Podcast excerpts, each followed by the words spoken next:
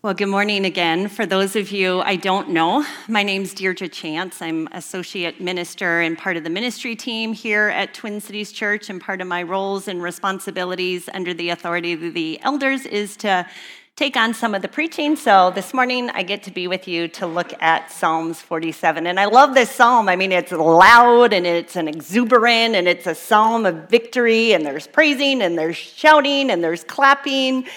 And also it's a call. That first verse that um, Aaron read, it's a call to the people. It's a call to us to praise God. And I suppose we could say, in a sense, it's also an exhortation to praise God and a teaching to praise God.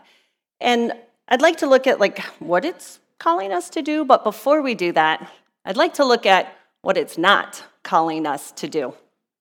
So when we look at that psalm, we don't see a calling to praise God because of our emotions, because of our feelings. That's not what's driving the praise. I mean, the feelings and the emotions are definitely there, but that's not what's driving the praise. But there's still a connection to the emotional domain. I mean, on the other hand, it's not saying that our praise should just be stoic and absent of emotion. You know, that was the Stoic philosophy, that if you could get through life and never get too worked up over anything, then you had reached ideal maturity. So it's not saying any, you know, that's not what to drive us. It's it's not saying that me as an individual, my individualistic concerns, that's what should be driving my praise. I mean, there's there's the corporate communal identity there. There's definitely attachment to what we get. You know, we're beloved, we're the pride of Jacob, there's a chosen inheritance, but the The thrust and the core isn't just all about me and who I am as an individual. And attached to that, too, the praise isn't driven for a self-help. Um, that's not, again, the core or the thrust. You know, it's not like I'm going to praise God because he's a lucky rabbit foot and then I'll get what I want, you know, or do it the other way. You know, I got the blessing, so now I'll praise God. Um That's not what's driving this praise. And finally, this psalm, you know, it's not telling us this is the form. This is what you have to look like when you praise God. That's not the core or the thrust either of this praise. So if we jump into the text, what is driving the praise? You know, this psalm only has nine little verses, and almost every one is a verse that's praising God for being the victorious king. That's praising God as the all-powerful one. That's praising God to be feared. You know, we look at verse two. The Lord the Most High is to be feared, a great king over all. Verse three, he subdued peoples, and then it kind of expands, even nations under our feet.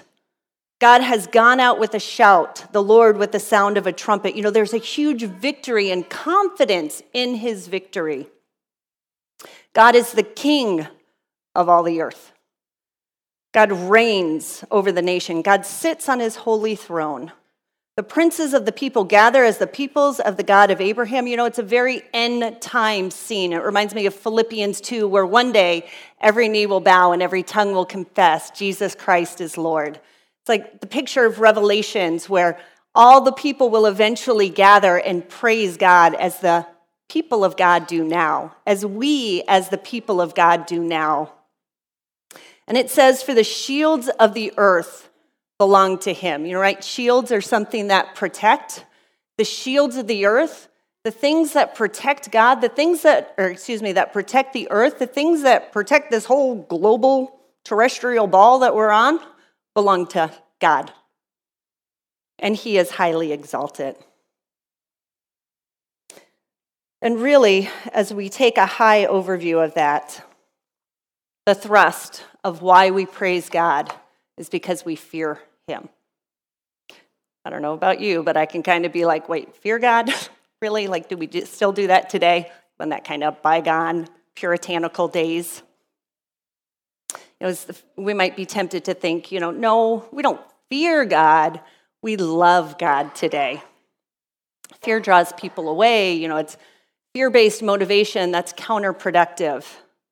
But the fear that we're to have is a fear that has awe and respect and admiration, that we're a little intimidated. You know, like if you, you're single, or if you can remember back in those days, like when you wanted to date someone and you admired them so much that you were kind of scared to talk to them. You're like, I don't know if I can get up the courage because they just seem so awesome.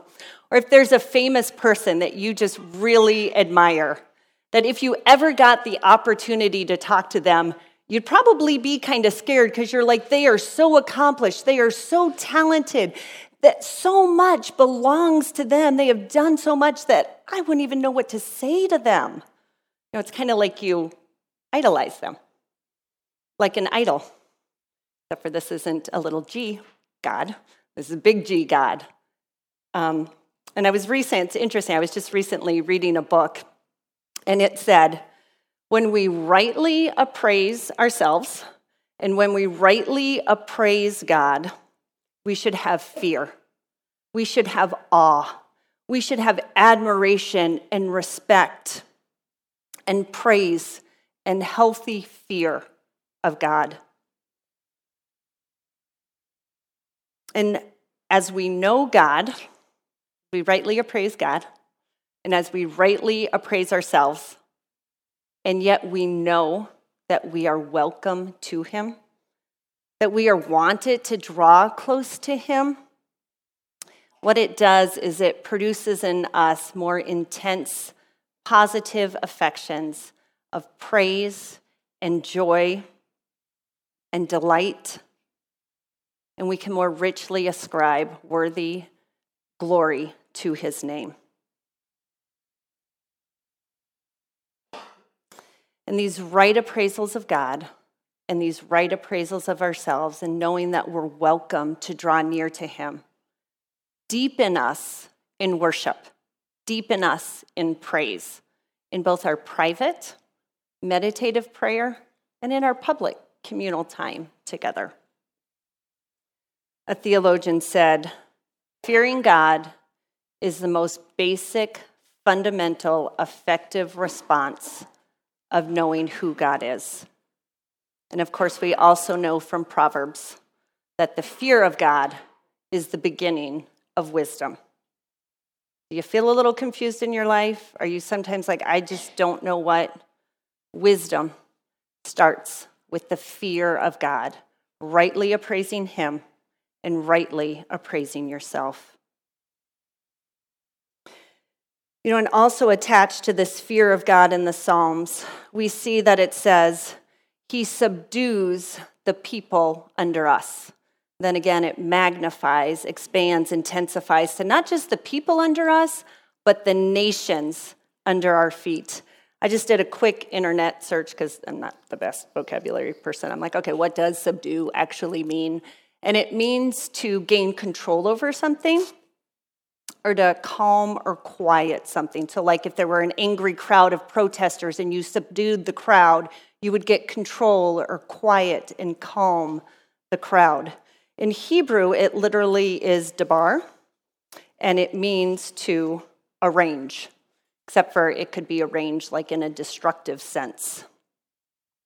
And we can think back of the history of Israel and that God indeed subdued the things that needed to be subdued for the people of Israel. I just thought, okay, this would be kind of a fun little thing. I just flipped from Genesis to Second Chronicles, and we're like, okay, what were the people that God subdued? You know, and maybe the first would be Shechem the Hivite, when Dinah, one of Israel's daughters, were wronged. You know, and they definitely subdued that situation. And then as, you know, the people are coming out of the wilderness, and they're subduing the various people group to get back their homeland, you know, whether it's the Amalekites or the Midianites, all the different people groups. The Philistines kind of sometimes went back and forth. But God subdued what needed to be subdued for his people Israel. He even subdued nations. When the final plague happened, the tenth plague happened, Egypt, the most powerful nation of the world, was subdued for God's people, Israel. And even when God's people were in captivity, you know, with uh, the Babylonians, Nebuchadnezzar, and the Persians, God raised up people to control and calm the situation. And when Israel found themselves in their homeland, in their promised land, in good times, they didn't give themselves credit. They gave God credit. God is the one who subdued, who rearranged the things that needed to be rearranged to give us what he wanted to give us. And I think the last thing that we should consider about how the fear of God helps us to praise is there's talk of a communal identity in here. The psalmist knows who Israel is, who he is, and who his people are as a communal corporate identity. It says in verse four, the pride of Jacob with a chosen inheritance.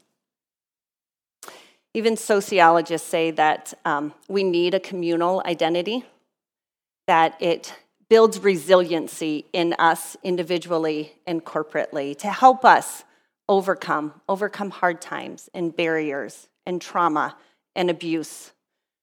And it gives us a strong stabilizing social force, right, if we're a community. Because you have more aunties and uncles and cousins and more mature adults to help develop the youth and speak into the youth life on what is right and what is wrong and what is good and what is kind.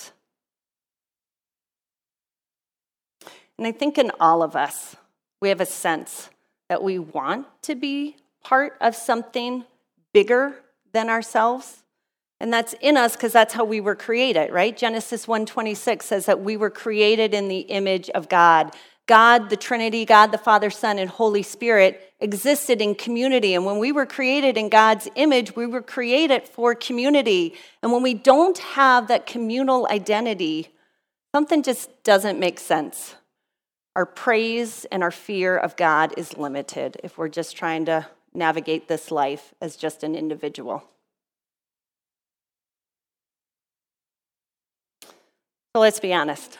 Do we praise God like that text? When do we praise God? Why do we praise God? How do we praise God? Do we praise God individualistically? Do we praise God with a self-help, lucky rabbit foot attitude? I mean, let's be honest, we live in this consumer-based, consumer-driven world. Everything's always coming at us about what it can give to us. Is that where our praises overflow from? What can God give to us? And then I'll praise you? Or is it based on the awe and fear of the Lord? Of an understanding, of a right appraisal of who he is and who you are. And what about when we don't praise God? When we don't feel like praising God? Why don't we praise God? What are those barriers that we have to overcome? I would submit that there's probably two broad reasons why we don't fear God and praise him. We don't know who he really is. Or maybe we got some knowledge here, but we don't really believe or trust it as we push through the details of our life and know him in an intimate, experiential way. And or we don't know who we are to him. We don't let him define us.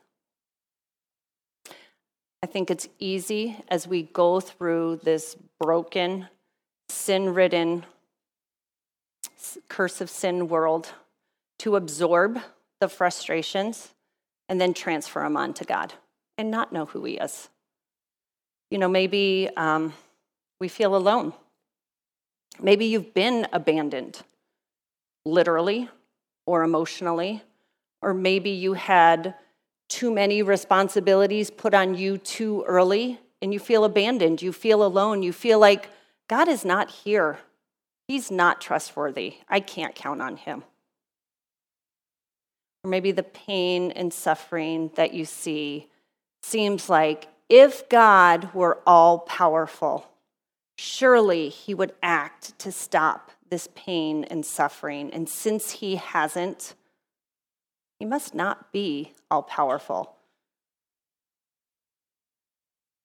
Or maybe we could kind of flip that. Maybe we think he's all powerful and he's got all the big stuff. Maybe he's got that shields of the earth in control, but me?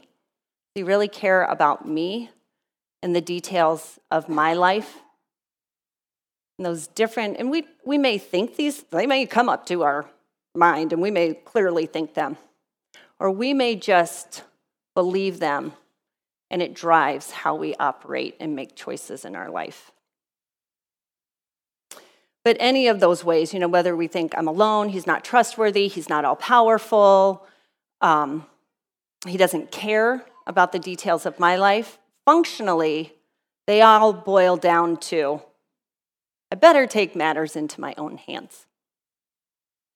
And when we do that, we give other things power, and we fear other things to give us true life.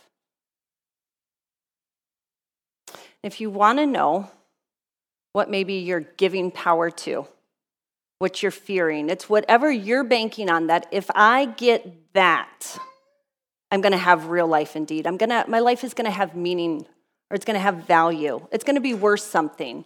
It's going to have beauty or it's going to have respect. I'm going to have peace. I'm going to have enjoyment and pleasure. You know, it could be other people's love. We might think, if I have that person's love, if that person loves me, then my life is meaningful. Or maybe it's a job. If I have that job, that next higher up job, or that job with better conditions or better pay, or I just have a job, then I have life. Then I'm taken care of. Or maybe it's money or compliments or accomplishments with social justice or giving. And we know when we do those things, we feel pretty good. But that's kind of the flag that, yeah, this is really about me and what I'm getting out of it. Or maybe it's this marriage. If I have this picture of marriage that I've painted, and this picture only, then my life will make sense. Or this family, or these kids, then my life will be meaningful. If I don't have that, I'm just spinning. Or maybe we kind of flip to the other end. Like if I can just get vacations and downtime and me time and self-care time and Netflix and likes on my social media. Not that any of these things are evil or wrong in themselves, but when we bank on those things, we give them power and we fear them. We admire them. We respect them. We're in awe of them. If that, if I have that, it's gonna take care of me. Or we might go to some pretty bad things. We might go to using or dealing or drinking or sexual immorality or lying or stealing, because that also makes us feel like I'm in control. I got this. But when we give those things power, when we function as if, if I have that, my life will have meaning. And if those things aren't the true God, what you're going to see in our lives is those fruits of the flesh that are listed in Galatians five. You're going to see anger and strife and disunity. Is that we should be checking this off in our mind. Is this is what I see in my life? Anger and jealousy and disunity and lack of wisdom and lack of peace and lack of forgiveness and judgment and criticism, because that's a flag. But I'm not giving God the power. I'm not getting his fruits in my life. And eventually, if that's what we keep fearing and giving power to, it's going to rob us, it's going to confuse us, we're going to be entangled, and it's eventually, if we stay there, going to destroy us. And the second reason we don't fear God, I would submit, is we don't rightly appraise ourselves. We don't let God, how God sees us, define us. Maybe we let good things define us. I could accomplish this. I could get this done. I could do this, this, this, this. It might work out okay in the good times.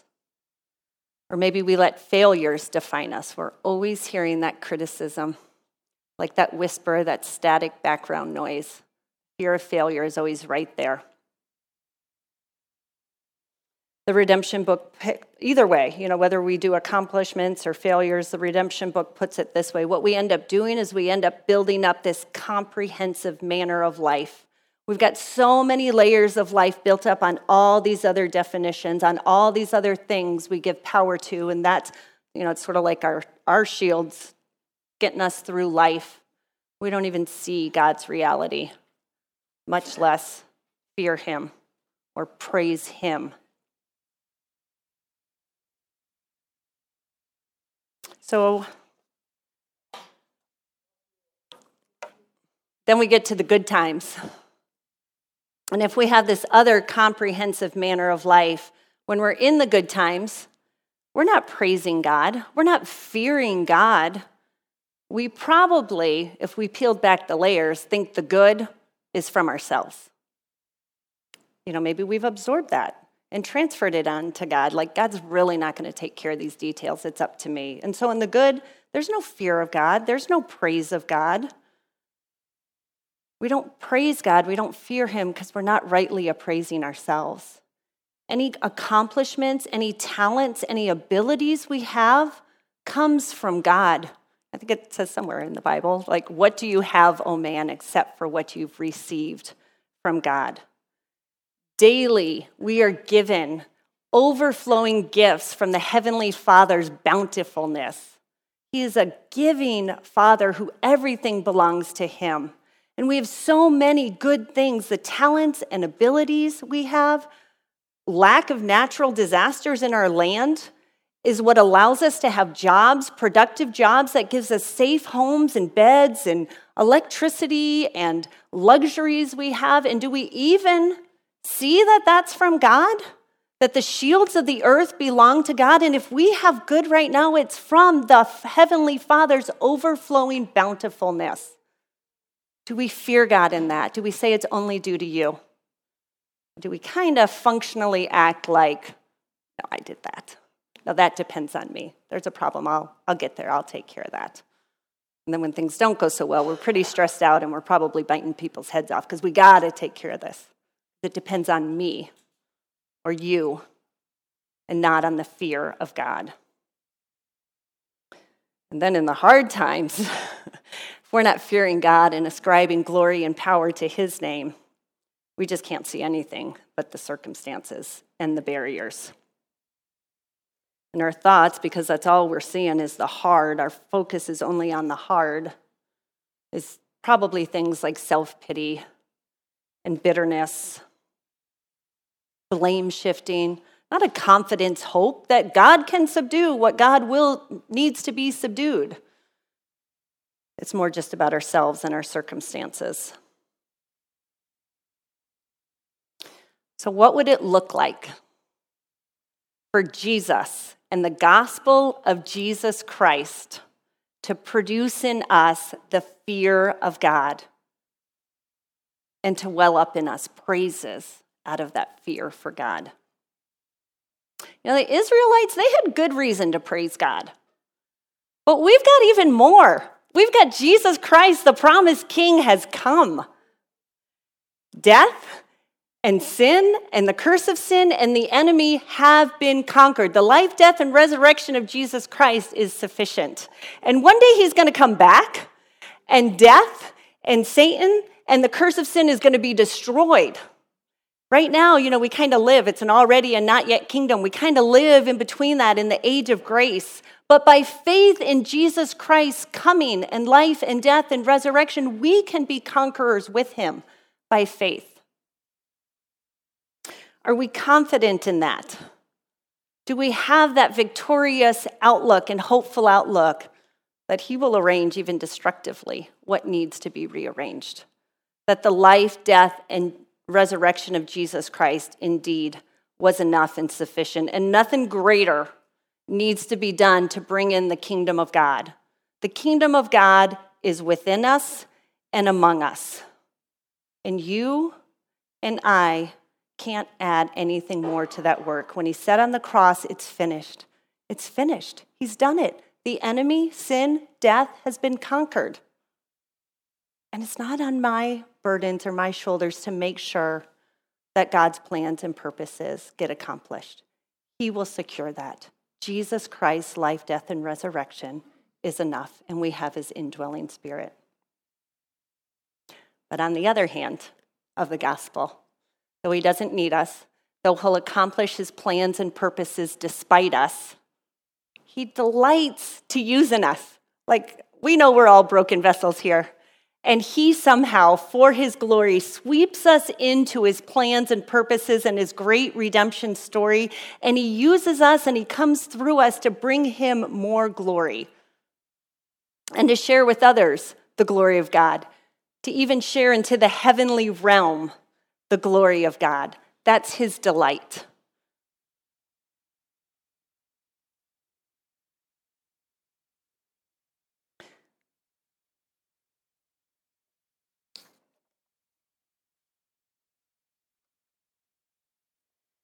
Um, when we grasp, I think, those two realities, that God has accomplished it and that he delights to use us, when we have those two aspects, that reality, we understand that reality more and we can let it push up through the different areas of our life. So what would it look like to let God's reality, Jesus Christ, life, death, and resurrection, the kingdom of God within us and among us, that reality to push up through the various areas of our life? What would it happen if you not only consented to that reality, but you feared God and you praised him because of that reality? What would happen if we consented, not only consented to that reality, but we feared God and praised God because of that reality?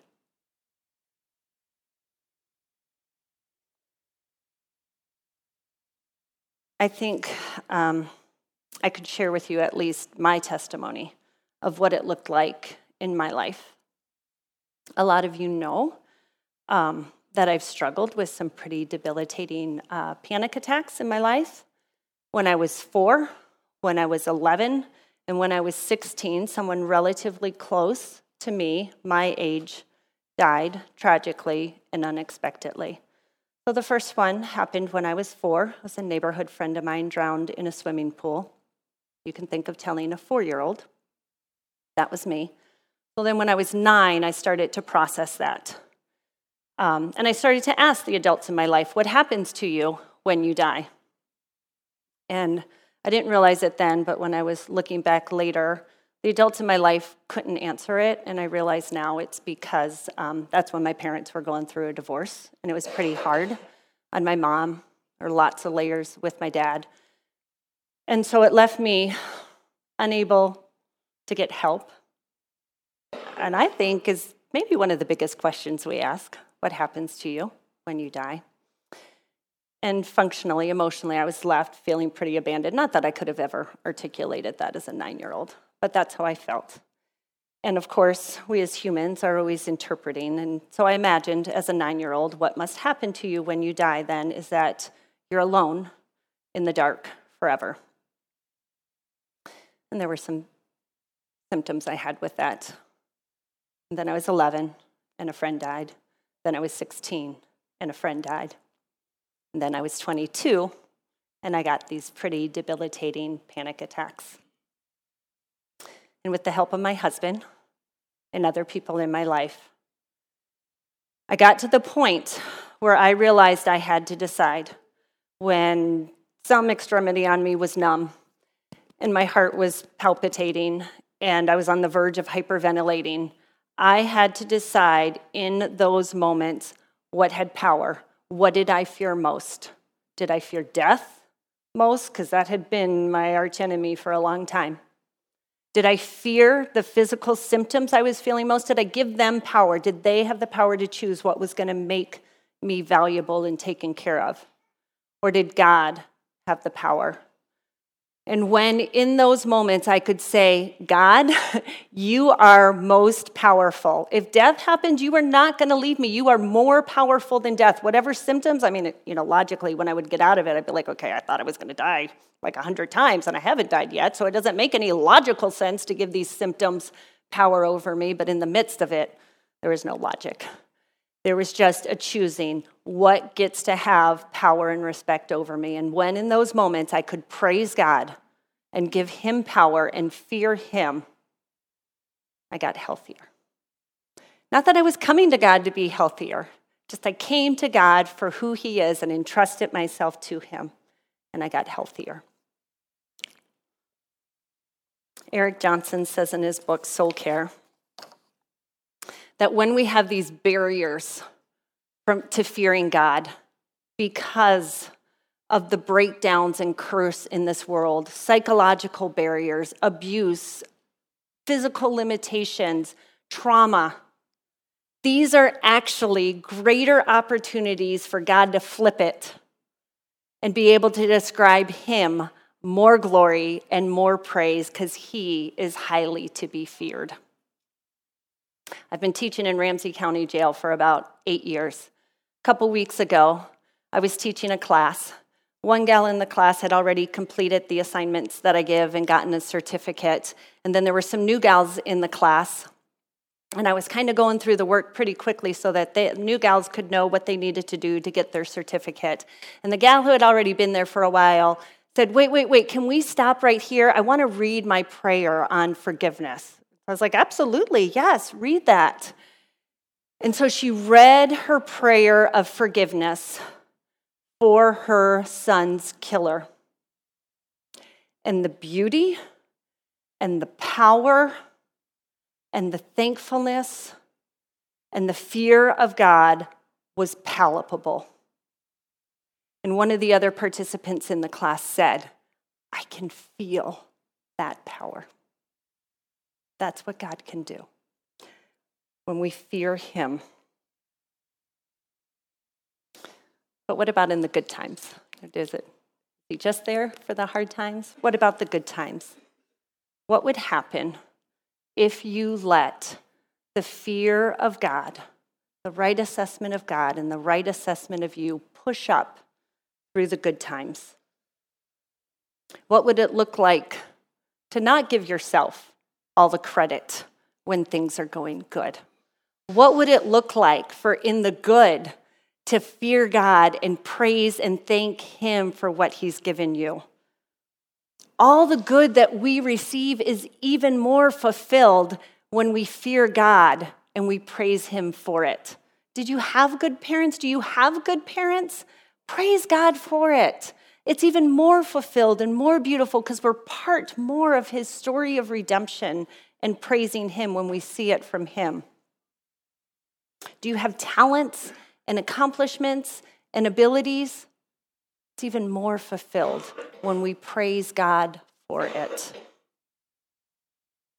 And when we praise God in the good and we rightly acknowledge him, rightly acknowledge ourselves, it helps us to remember. Because let's be honest, we forget. We forget easily.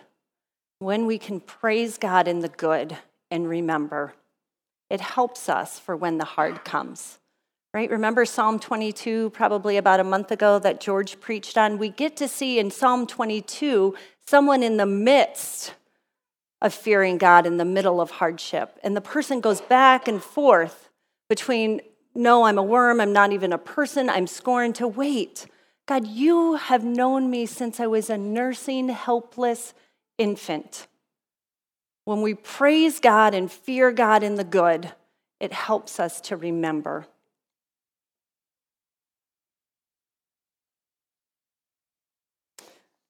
Maybe since I have a little bit of time, I'll just end with one of my favorite quotes from the children's book, The Lion, the Witch, and the Wardrobe. If you remember that scene where the four kids are in the beaver's den, and the oldest gal, Susan, realizes that Aslan, who represents God, is a lion. And she says to Mister Beaver, um, oh, Aslan is a lion, like, is he safe? And Mister Beaver is indignant. He's like, of course he's not safe, but he's good. That's how we need to draw near to God.